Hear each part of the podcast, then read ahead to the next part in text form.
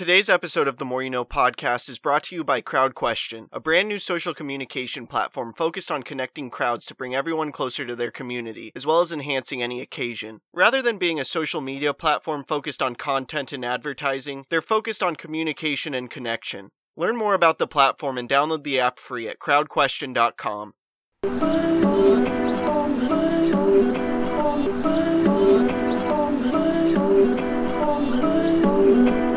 I'm trying to make it all make sense. The More. You Know. Podcast.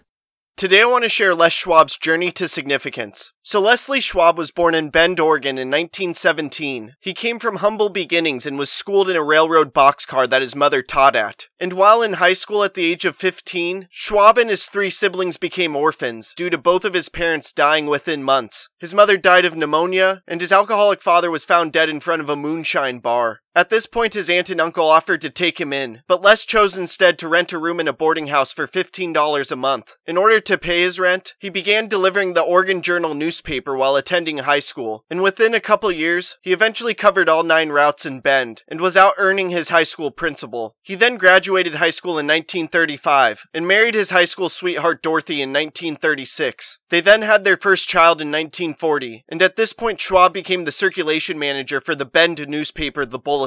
And upon the United States joining the Allies in World War II in 1942, Les joined the Army Air Corps, which he served in all throughout World War II. Then once the war was over and he got discharged, he bought an OK Rubber Welders franchise in Prineville, Oregon in 1952. He was 34 at this point with a pregnant wife and an 11-year-old son, never even having fixed a flat tire. But by the end of the first year, he improved the sales from 32,000 to 150,000, a nearly five-fold increase in sales. Then in his second year in the business, he opened his second store, and then opened his third store in the third year. From there in his fourth year in 1956, he decided to change the name of the business to Les Schwab Tire Centers and drop the OK franchise. At this point, his tire empire began to grow, and he had 34 stores in Oregon, Washington, and Idaho by 1971. Unfortunately, also in 1971, his son Harlan died in an automobile accident, but he continued to carry on. His tire empire continued to grow, and he continued to find success leading his company until the late 1980s when he gave up day to day control of the company. And even though he gave up day to day control, the company continued to reach new heights. And by 2007, there were 410 stores in the western United States, and they brought in $1.6 billion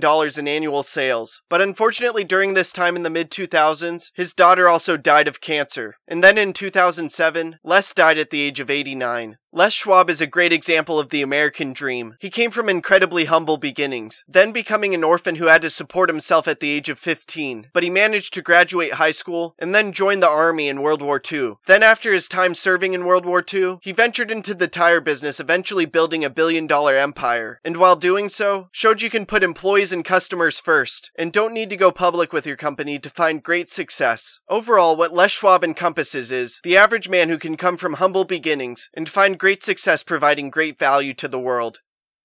I hope this talk makes a positive impact in your life. Please subscribe to the podcast wherever you are listening or watching it. Check out other episodes. Leave a review. Follow the podcast on social media at More You Know Pod, and sign up for Crowd Question to ask me questions about the episode. Again, thank you for listening as we propel through podcasting with the more you know.